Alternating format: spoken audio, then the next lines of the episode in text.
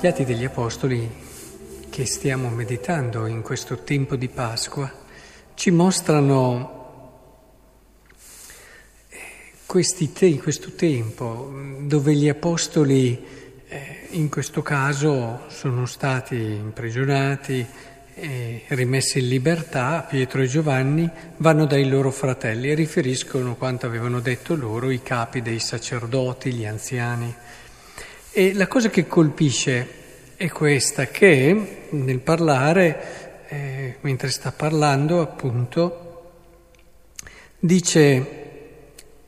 davvero in questa città Erode e Ponzio Pilato con le nazioni, i popoli di Israele si sono alleati contro il tuo santo servo Gesù, che tu hai consacrato per compiere ciò che la tua mano e la tua volontà avevano deciso che avvenisse. E ora, Signore, volgi lo sguardo alle loro minacce e concedi ai tuoi servi, eh, saremo tutti portati la salvezza, concedi che non ci possano far del male, siamo qui per servirti, fai in modo che ti possiamo continuare a servire, insomma, tutto quello che verrebbe logico pensare che in questi momenti Pietro potesse dire. Invece cosa dice? Dice concedi ai tuoi servi di proclamare con tutta franchezza la tua parola,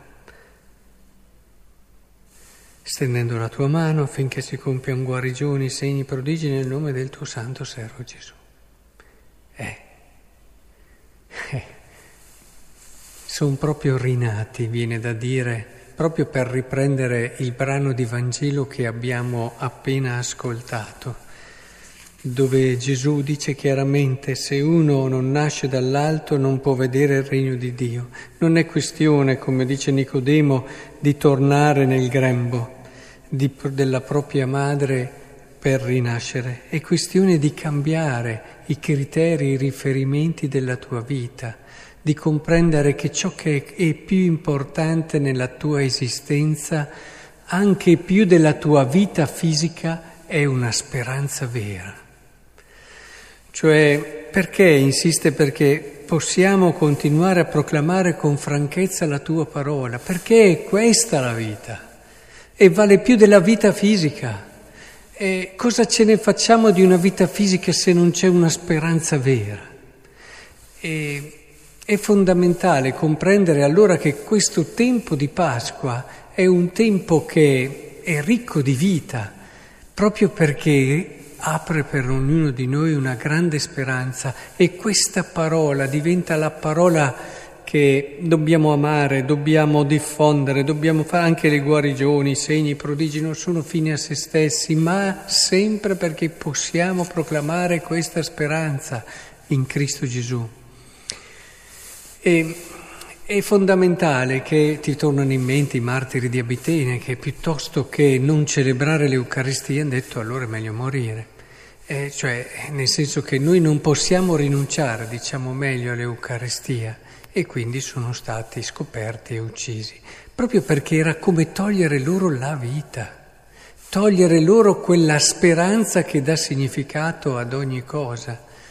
Abbiamo in questi giorni l'ennesimo attore che ci ha lasciato, eh, era un attore dei miei tempi, quando guardavamo Happy Days e c'era la, la sorella di Ricky Cunningham che è chiamata Sottiletta credo e, che, e questa qui è morta però impressiona come sia morta, si sospetta di overdose, dedita all'alcol, morta sola, molto povera. E non è il primo caso, ahimè, eh, che mi fa sempre riflettere tanto. Eh, queste persone che potrebbero, insomma, avere anche una vita che però dopo pian piano quella speranza, quella speranza che è la vera vita, che ci rende ricchi, che ci rende davvero ricchi, al di là di quella che è una povertà materiale, se uno arriva alla fine della vita in questo modo probabilmente eh, ha una povertà più sostanziale. E sono questi i poveri che dobbiamo amare, i poveri che dobbiamo aiutare, che dobbiamo sostenere, ma lo potremo fare solo se siamo ricchi. Ecco, in tutto questo, come vi ho già accennato all'inizio, possiamo comprendere anche quel Vangelo che ci dice che è necessario rinascere, sì. Ognuno di noi deve rinascere alla speranza, potremmo dire con Gesù a Nicodemo. Deve rinascere ad una nuova speranza, che non è semplicemente quella di tirare avanti e andare avanti il più possibile nell'età Mm, con qualche emozione, consolazione, ma è proprio la speranza che ti dà vita, che ti fa entrare nel senso e nel mistero profondo dell'esistenza, quella speranza che è legata a quella parola, a quella parola che è una persona, che è Cristo, a quella speranza che siamo venuti adesso qui in questa Eucaristia a rinnovare, siamo venuti ad abbeverarci a quella sorgente, a quella fontana di speranza che non si esaurisce mai, che è l'Eucaristia. È importante che allora uscendo da ogni messa la gente si accorga che siamo venuti ad abbeverarci a questa speranza, ma si accorga soprattutto da quelle che sono le nostre scelte, dove dimostriamo di aver trovato la vera vita.